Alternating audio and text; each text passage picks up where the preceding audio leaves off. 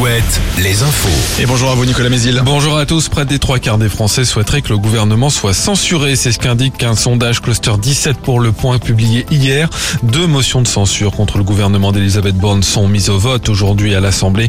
Elles ont peu de chances d'être adoptées, même si l'une d'entre elles pourrait recueillir un nombre de voix proches de la majorité absolue, notamment avec le soutien de certains députés les républicains. Dans ce contexte, Emmanuel Macron s'est exprimé hier soir par communiqué. Il souhaite que la réforme des retraites puisse aller au bout de son cheminement démocratique dans le respect de tous.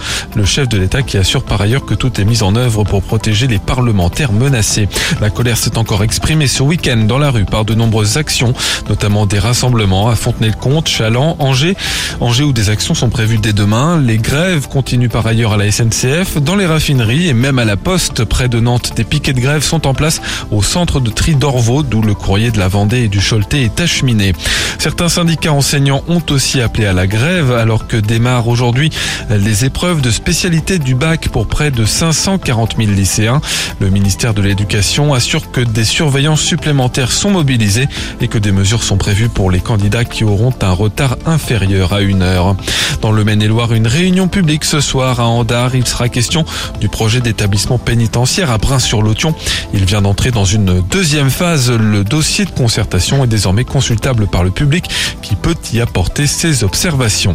La ville d'Angers, elle entame aujourd'hui le démontage d'une dizaine de panneaux publicitaires lumineux.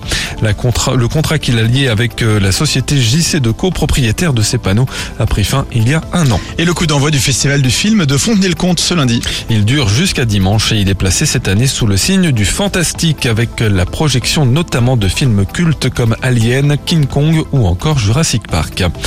En Ligue 1 de foot, comme à l'aller, Rennes a battu le PSG hier soir, cette fois au Parc des Princes.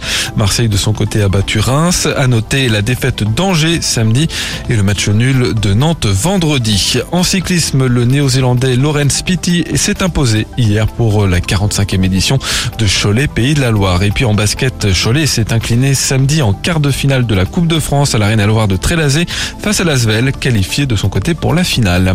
Le temps, un ciel voilé ce matin, plus de cet après-midi. Côté thermomètre, il fera entre 14 et 16 degrés. Très bonne journée à tous.